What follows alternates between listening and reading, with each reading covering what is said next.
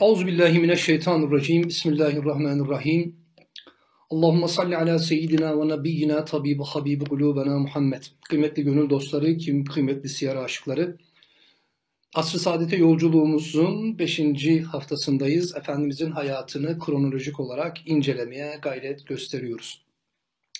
Bundan önceki bölümlerde ve haftalarda hatırlayacaksınız. Şu ana kadar birinci haftada siyer, Efendimizin hayatının önemi, Rabbimizin Kur'an'da onu bize nazara vermesi ve Efendimizin kendi sünnetinde siyerin yerine değinmeye gayret göstermiştik.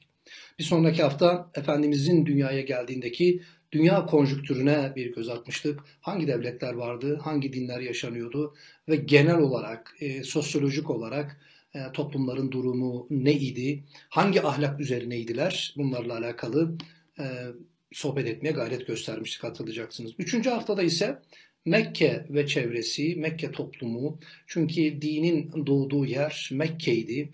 E, dinin geliştiği yer ise, e, büyüdüğü, ser, serilip serpildiği yer ise Medine'ydi biliyorsunuz. Dolayısıyla e, dinin doğduğu, Efendimizin doğduğu, Kur'an'ın doğduğu, e, sahabenin e, yani ilk İslam'ı tanıdığı ve dinin tabiri caizse maddi manevi temellerinin atıldığı yer Mekke'ydi. Biraz Mekke'den bahsetmiştik. Son hafta yani geçtiğimiz hafta ise e, irhasattan sayılan yani Efendimiz sallallahu aleyhi ve sellemin bine bali mucizeleri vardır. Üstad Hazretleri bunu işte 19. mektupta anlatırken e, bunlardan 300 tanesinden bahseder ve adeta o mucizeleri kategorize eder. İşte o mucizelerden bir tanesi kodifike ederken şu alt başlık altında yapar onu. İrhasat der. İrhasattan önce, risaletinden önceki der. İşte e, fil vakasını da bunların içerisinde sayar. Geçen hafta Efendimizin doğumundan veya nübüvvetinden önce meydana gelen mucizeler kabilinden hatırlayacaksınız. Ebrehe'nin ordusunun nasıl helak olduğunu ve günümüze bakan yönlerini sizlere anlatmaya gayret göstermiştik. Ve Allah Resulü işte e, bu fil vakasından yaklaşık olarak 52 gece sonra dünyaya gelecek. Bugün Allah nasip ederse inşallah vaktin el verdiği ölçüde Efendimiz sallallahu aleyhi ve sellemin doğumu ve arkasından çocukluğu Ebu Talib'in yanına gelene kadar ki kısmı anlatmaya gayret göstereceğiz inşallah Teala. Evet o doğumu bütün insanlık bekliyordu. Yahudiler Yahudiler de bekliyorlardı. Hristiyanlar da bekliyordu. Hatta onların kutsal kitaplarında böyle bir zatın Hatem'ün Nebi'nin geleceği yazılıydı ve vardı. İsterseniz hem bir yani tabiri caizse mukaddimeyi misk olsun diye Üstad Hazretlerinin bu konuyla alakalı bahsettiği yerden başlayalım. Diyor ki evet 19. mektubun şöyle söyleyeyim 16. işaretinin birinci kısmında Kur'an-ı Kerim'den iki ayet söylüyor. Bunlardan bir tanesi de ki işte meydan iddianıza tutarlıysanız Tevrat'ı getirip okuyun diyor. Hakikaten Allah Resulü Medine'ye hicret etmesinden hemen sonra Yahudilerle yani hakikaten sıkı bir diyalog ve gidip gelmeler yaşamıştı. Hatta bunların bir tanesinde Allah Resulü Allah için söyleyin demişti. Bu ayetten sonra kulüp ve'tu bit tevrat işte o Tevrat'ı alın gelin bakalım. Yani ha, bu ayet geldikten sonra onlara sizin Tevrat'ınızda benim vasıflarıma kadar var mı deyince onlar itiraz ettiler. Hatta İbn Suriye diye bir onların aliminden bahsediliyor. Elini böyle o Tevrat'taki ayetlerin üstüne kapatıyor. Efendimiz tabi elini çek o ayetlerde benden bahsetmiyor mu diyor. Arkasından da inanmadıklarını görünce Musa'ya gelen bana da gelmiyor mu deyince bu kadar, bu sefer İbn Suri hatta şemaline kadar anlatır siyer kitapları. İri yapılı da bir adamdı böyle. Şişmanca bir adamdı. Musa'ya da bir şey gelmiyor deyince oradaki diğer Yahudi alimlerinin öfkelendiği rivayet edilir. Bu Tevrat'la alakalı tabii konumuz bu olsa daha uzun anlatabiliriz. Bir de hepinizin yakından bildiği mübahal ayetleri vardır ki yani öyle hani e, Efendimizin Necran papazlarını ağırladığı, karşıladığı, onlarla tabiri caizse ilmi müzakere yaptığında yani فَقُلْ تَعَالَوْ نَدُوا أَبْنَاءَنَا وَأَبْنَاءَكُمْ وَنِسَاءَنَا وَنِسَاءَكُمْ وَأَنْفُسَنَا وَأَنْفُسَكُمْ illahir ayet.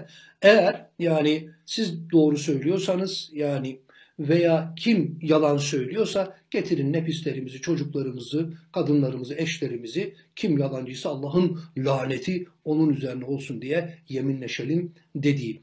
Dolayısıyla evet yani ben sadece iki semavi dinden örnek verdim. Tevrat'ta da, İncil'de de, Zebur'da da Allah Resulü'nün geleceği adeta kayıt altındaydı ve bunu çok iyi biliyorlar. Hatta Yahudiler evlatlarını tanıdıklarından daha iyi tanıyorlardı. Efendimiz sallallahu aleyhi ve sellemin ilerleyen bölümlerde Medine'ye geldiğindeki Yahudilerle olan müzakerelerini anlatırken Allah nasip ederse bunu anlatmaya gayret göstereceğiz. Evet Efendimiz Amül fil denilen yani fil e, olayının yaşanmasından yaklaşık olarak 52 gece önce dünyaya geliyor. Fakat ondan önce Allah Resulü'nün sallallahu aleyhi ve sellem pak neslinden bahsetmek gerekir. Efendimizin babasını e, de dedelerini sayarken biz onun nesebini yani usulünü şöyle sayıyoruz. Diyoruz ki Muhammed İbni Abdullah İbni Abdülmuttalip İbni Haşim İbni Abdümenaf İbni Kusay İbni Kilab İbni Mürre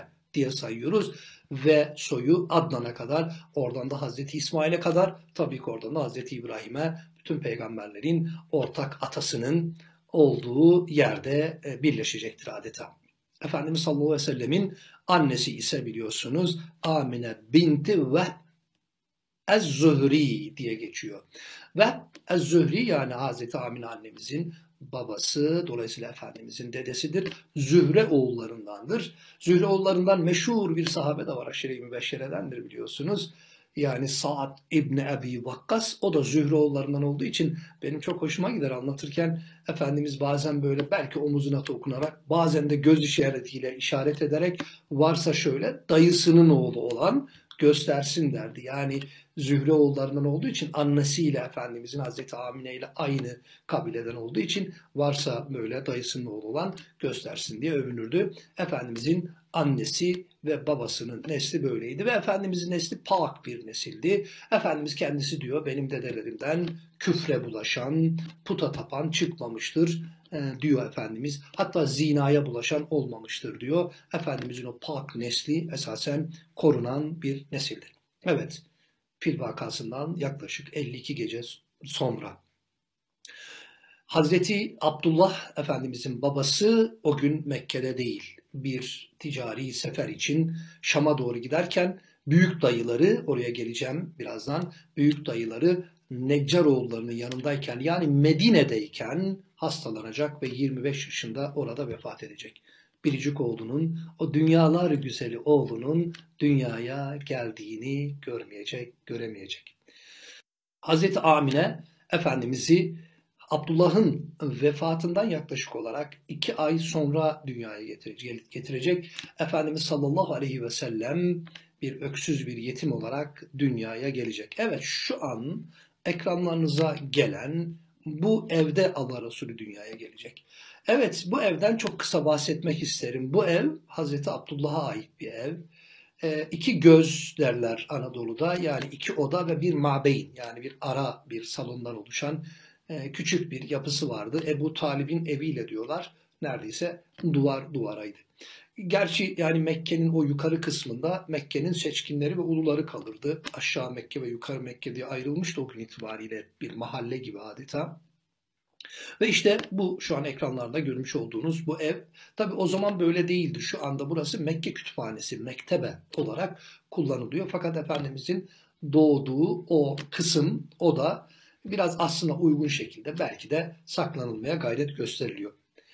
O evde e, e, Allah Resulü 6 yaşına kadar daha doğrusu süt anneye verilmesi hariç birazdan anlatacağım. E, orada yaşayacak. Arkasından hatta hatırlayın bu evle alakalı Siyer'de şöyle çok güzel bir kayıt geçer. Daha? Hüzün verici bir kayıt geçer. Allah Resulü Mekke'yi yıllar sonra hicretten 8 yıl sonra fethettiği zaman nerede kalacaksınız deyince Efendimiz sallallahu aleyhi ve sellemin dudaklarından Akil bize ev mi bıraktı ki? Öz amcasının oğludur Allah Resulü'nün. Ve Efendimiz hicret ettikten sonra o evi satmıştır. Ee, ve e, yani e, bugünkü kayyım atıyor gibi tabiri caizse. Bugün e, Türkiye'den çıkan arkadaşlarımıza devletin adeta yani hani meşruiyetini bana göre tamamen yitirmiş devletin veya yöneticilerinin el koyduğu gibi e, el koymuşlar ve satmışlardı. Sadece Efendimizin değil, bütün sahabe efendilerimizin. Evet bu evde dünyaya geliyor. Dünyaya geldiğinde meydana gelecek bir takım mucizeler var. Meydana gelen bir takım mucizeler var. Bunların hepsi bu sohbetin konusunu çok çok aşacağından dolayı çok kısa bir ikisinden bahsedeceğim. Ve bunların da işari manasından bahsetmeye size gayret göstereceğim. Diyorlar ki Allah Resulü sallallahu aleyhi ve sellem doğduğunda e, yanında Hazreti Amine annemizden naklen doğu ve batıyı aydınlatan bir nur adeta onunla beraber doğmuştu. İşte bu doğan esasen İslam güneşi veya İslam nurudur diyebiliriz. Ve arkasından e, diyorlar ki Bizans'ın işte o eyvanının, sarayının sütunları yıkıldı diyorlar. Kutsal kabul edilen bir fani olarak kutsal kabul edilen Sava Gölü'nün suları tamamen çekildi deniliyor.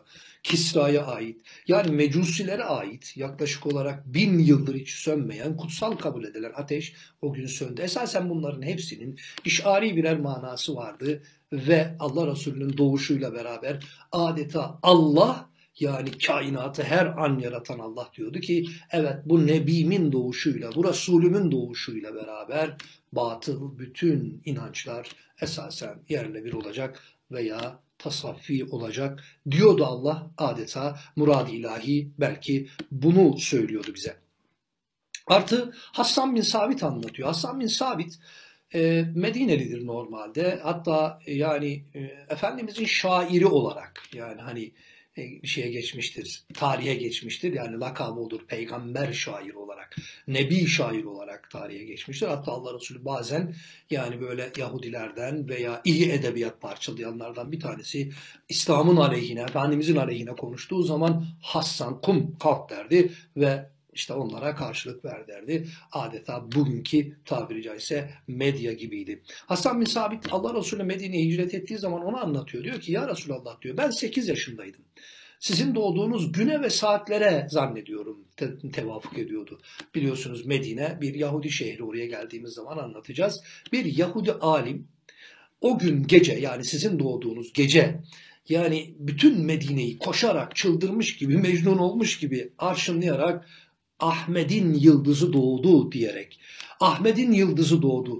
Nebilik, peygamberlik, nübüvvet, İshak oğullarından, Yakup oğullarından, İsrail oğullarından gitti diye deli gibi dolaştığını anlatmıştı. Evet o gün Allah Resulü dünyaya geldiğinde Efendimizle beraber yani onların Tevratlarında belki İncil'lerinde yazan, kutsal kitaplarının tefsirlerinde yazan o yıldızın doğduğunu çıplak gözle bile bir mucize eseri olarak o Yahudi görmüştü. Evet Allah Resulü doğuyor, dünyaya geliyor, şereflendiriyor. Evet birçok başka mucizeler de var ama dediğim gibi dersimizin yani hani saatleri, dakikaları sınırlı olduğu için oraları sizin merakınıza havale ediyorum. Peki devamında Allah Resulü doğduktan yani siyer kitaplarında biz öyle okuyoruz.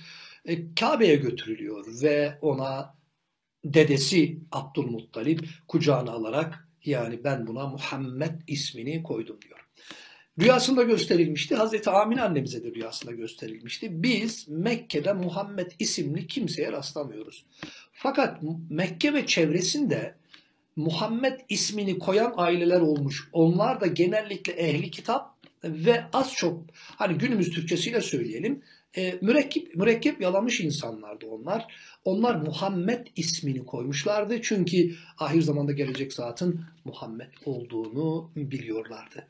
Dolayısıyla belki o talih kuşu gelir benim oğlumun başına koyar diye Muhammed ama onların hiçbirisinin 40 yaşına kadar yaşamadığını biz okuyoruz.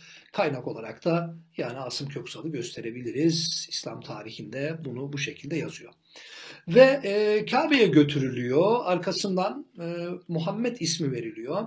Ama e, tabi Mekke'de yok ama Medine'de var mesela Muhammed ismi. Mesela Muhammed İbni Mesleme hatırlayın. O isim veriliyor. Ama bu saikle verilmiyor. Efendimiz sallallahu aleyhi ve sellem Muhammed ismini dedesi tarafından konuluyor ama tekrar ediyorum Hazreti Amine annemizin rüyasına binaen. Yedi gün sonra Allah Resulü'nün yani Hazreti İbrahim'den beri var olan sünnet ettirilmesi ve akikalarının kesilmesine sıra geliyor. Evet e, Abdülmuttalip onu sünnet ettiriyor.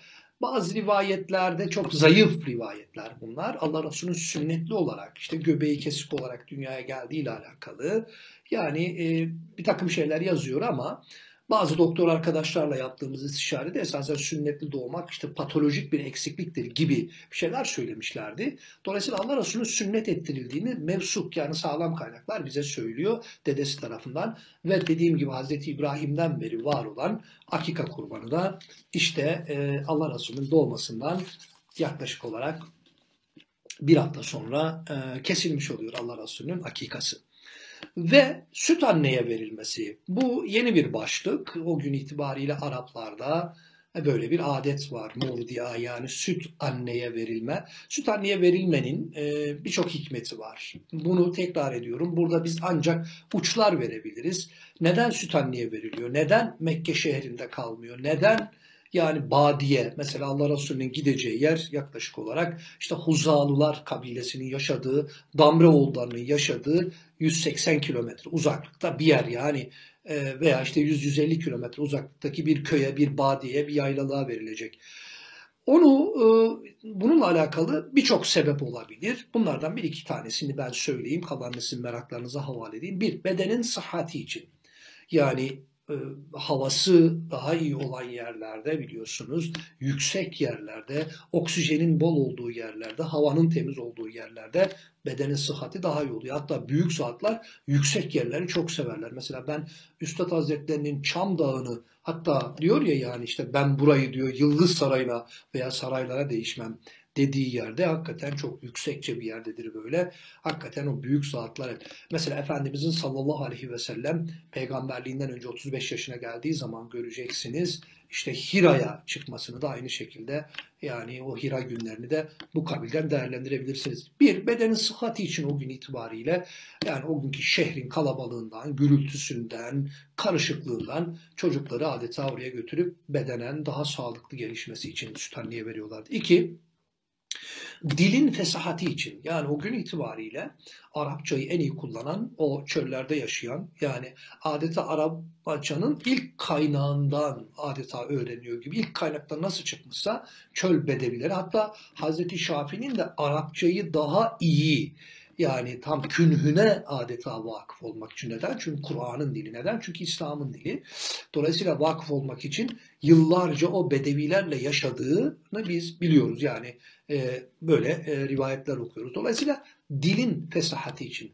Onun için Allah Resulüne bir gün bir sahabe efendimiz ya Resulallah biz de Arapça konuşuyoruz ama siz hiç bilmediğimiz kelimeleri hatta hiç duymadığımız kelimeleri söylüyorsunuz ve çok güzel konuşuyorsunuz deyince ben beni saat oymağında büyüdüm diyecek ve süt annesiyle ne verildiğinde 4 yaşına kadar kaldığı o coğrafyayı ve oranın Arapçasını adeta nazara verecek ve bir de ruhun hürriyeti için. Yani kafasını, zihnini, gönlünü bulandıracak. Yani o şehir gürültüsü, o şehrin çirkefi, o şehrin e, bir yönüyle pislikleri diyebilirsiniz bir yönüyle. İşte o ruhun hürriyeti açısından da temizliği ve pirupaklığı açısından da yani e, Allah Resulü gibi yeni doğmuş çocuklar süt anneye verirlerdi. Yani Hazreti Halime annemize bundan sonrası için kulak verelim. Hazreti Halime annemiz Efendimiz sallallahu aleyhi ve sellemin biliyorsunuz süt annesi. Efendimizin annemden sonra annem dediği daha doğrusu annelerim diye saydığı altı kadından bir tanesidir. Bunları bu dersimizde belki vaktimiz yetmezse bir sonraki derslerde anlatmaya gayret göstereceğiz. Bunlardan annem dediği ilki tabii ki onu doğuran kadın Hazreti Amine annemiz. Demin orayı geçtim. Arkasından e, Süveybe annesi Hazreti Süveybe Efendimiz'i ilk emziren kadındır. Dolayısıyla Hazreti Hamza'yı da emzirdiği için Hazreti Hamza ile Efendimiz aynı zamanda nedir? Süt kardeşidir. Efendimizin Süveybe'nin emzirdiği başkaları da vardır ki Allah Resulü onlarla da süt kardeştir. Esasen süt emmekle oluşan akrabalık yani e, mesela nikahta çok çok önemlidir. Esasen bir yönüyle süt emmekle de Birlikte süt emmekte de bir akrabalık, bir yakınlık, yeni bir bağ kuruluyor. Dediğim gibi konumuz bu olsa belki uzun uzun bundan bahsederiz. Evet Hazreti Halim annemiz diyor ki o sene diyor Abdullah'ı doğurmuştum diyor. Ee, oğlu Abdullah yani eşinin ismi Haris. Efendimizin süt annesinin ismi Halime. Ee, yani ikinci süt annesi diyebiliriz. Ve eşinin ismi de Haris'tir. Ben o sene Abdullah'ı doğurdum diyor. Göğsümde süt olduğu için şehre inip yani Mekke'ye gelip oradan hem bir akrabalık kurma dikkat edin hem de eğer alacağımız çocuğun ailesi zenginse biraz onun lütuflarından belki istifade ederiz düşüncesiyle böyle bir adet vardı. Demek ki böyle fuar gibi bir şey kuruluyor. Belli mevsimlerde kadınlar geliyorlar ve çocuklarını çocukları oradan süt beğeniyorlar. Fakat Allah Resulü'nün yanından diyor geçtim. E, fakat diyor işte ye, öksüz yetim olduğunu duyunca hiç araştırmadım bile. Yani ya öksüz yetim akrabalık bağı da kuramayacağız. Yani hani diyerek geçtim. Sonra Allah içime onun aşkını zaten düşürmüştü. Başka çocuk da bulamadık. Belki arasak bulabilirdik ama ben dedim ki Harise eşime, o da çok mülayim bir insan. Halim, Selim, Halime gibi yani. Dedim ki eşime yani e, gidelim, dönelim ve onu alalım. Ben ondan bir hayır ve bereket umuyorum dedim. Haris de bana bu konuda katıldı ve aldık. Diyor ki gelirken bir merkebimiz vardı. Yürümeye mecali yoktu. Dönüşte onu geçen olmadı. Hatta bana diyorlardı ki ya Halime ya bu aynı merkep değil mi yani öyle? Aynı merkep. Diyor ki bir devemiz vardı. Memelerinden neredeyse kan gelecekti. Sağmakla yetiştiremedim sütünü diyor. Ve diyor ben onu diyor aldım. Hep sağ mememden emdi diyor Allah Resulü. Kardeşi Abdullah ise sol mememden. Fakat diyor Allah Resulü sol mememi verdiğim zaman onu emmezdi. Hep yani adeta daha yani küçücük bir çocukken bile kardeşinin hukukuna tecavüz etmezdi. Tespitini yapıyor büyüklerimiz. Ve e, arkasından Allah Resulü sallallahu aleyhi ve sellem beni saat oymağına geliyor. Yani beni saat oymağındaki günleri başlıyor Efendimizin sallallahu teala aleyhi ve sellem. Evet Allah Resulü orada önce bir iki yıl geçiriyor. Hazreti Halime diyor ki evimize diyor bereket doldu taştı diyor. O diyor tok gidip aç gelen bir yönüyle koyunlarımız diyor artık memelerinde sütlerle böyle semirmiş bir şekilde, doymuş bir şekilde geliyorlardı. Hatta Beni Saat Oymağı'nın şu an işte ekranlarınızda da görüyorsunuz. Beni Saat Oymağı'nın o kadınları diyorlardı ki ya Allah aşkına siz de yani o eşlerine, çocuklarına, o davarları yayanlara siz de orada yaysanıza yani diyordu. Fakat e, keramet yani o yayılan yerde değil ki keramet esasen Allah Resulü sallallahu aleyhi ve sellemin şereflendirdiği ailedeydi, şereflendirdiği, ayak bastığı yerlerdeydi. Yani keramet bir yönüyle Efendimiz sallallahu aleyhi ve sellem'deydi. Diyor ki çok erken yaşta konuşmaya başladı. Çok erken aylarda, çok erken yürüdü diyor. Yani adeta 2 yaşındaydı, belki 3 yaşındaydı birazdan göreceksiniz ama çok olgun bir e, şeyi vardı. Ve Allah Resulü 2 yaşına geldiği zaman yani süt annede artık yani 2 yıl, iki buçuk yıl yaklaşık olarak 2 yıl dolunca diyor onu tekrar Mekke'ye götürdüm diyor Halime Hazreti Halime annemiz. Ve Mekke'de diyor bir veba salgını olduğu için Amine'den tekrar istedim onu. Bir fırsat daha doğdu adeta benim için diyor. O gün veba salgınından korumak için Muhammed'i tekrar diyor beldemize getirdik. 4 yaşına kadar durunca evet yani irhasattan önceki mucizelerde yine anlatıldığı şekliyle olağanüstü bir şey oluyor. Kardeşi, kız kardeşi Şeyma, birazdan bahsedeceğim. Kız kardeşi Şeyma, Şeyma binti Haris koşarak eve geliyor. Diyor ki yetişin yani hatta bugün e, dikkat ederseniz yani şu an ekranlarınızda gördüğünüz yerde yani o bir parlaklığın olduğu yerde işte görmüş olduğunuz yerde e, Allah Resulü'nün e, yani hani e, şakkı sadır mucizesi gerçekleşiyor. Diyor ki annemi diyor, anneciğim diyor, babacığım, kardeşimi diyor. Yani Şeyma 6-7 yaş büyüktür ondan. E, yatırdılar ve iki tane adam, iki beyaz elbiseli adam göğsünü yardılar deyince koşarak gidiyorlar. Allah Resulü'nün beti benzi atmış şekilde buluyorlar.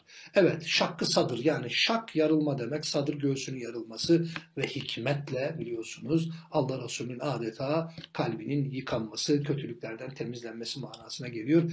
Bir şakkı sadır mucizesi oluyor biliyorsunuz. Yani hatta bunun iki kere olduğu peygamberliğinden önce olduğu da rivayet edilir. Konumuz oraya geldiği zaman bunu da göreceğiz Allah nasip ederse inşallah diyor. Korktuğum başına bir şey gelir diye. Çünkü normal normal bir çocuk değildi Allah Resulü sallallahu aleyhi ve sellem. Hemen götürdüm annesine teslim ettim. Evet çok tatlı bir hatırayla bugünkü sohbetimizi e, bitirmek istiyorum. Haftaya nasip olursa yani e, kaldığımız yerden yani tekrar annesinin yanına döndüğü kısımdan Efendimizin Medine ziyaretinden ve Şam ziyaretlerinden yolumuza devam edeceğiz. Şeyma annemiz Hevazin kabilesinden yani Hazreti Halime'nin kızı Efendimizin süt annesi çok tatlı bir hatırası vardır.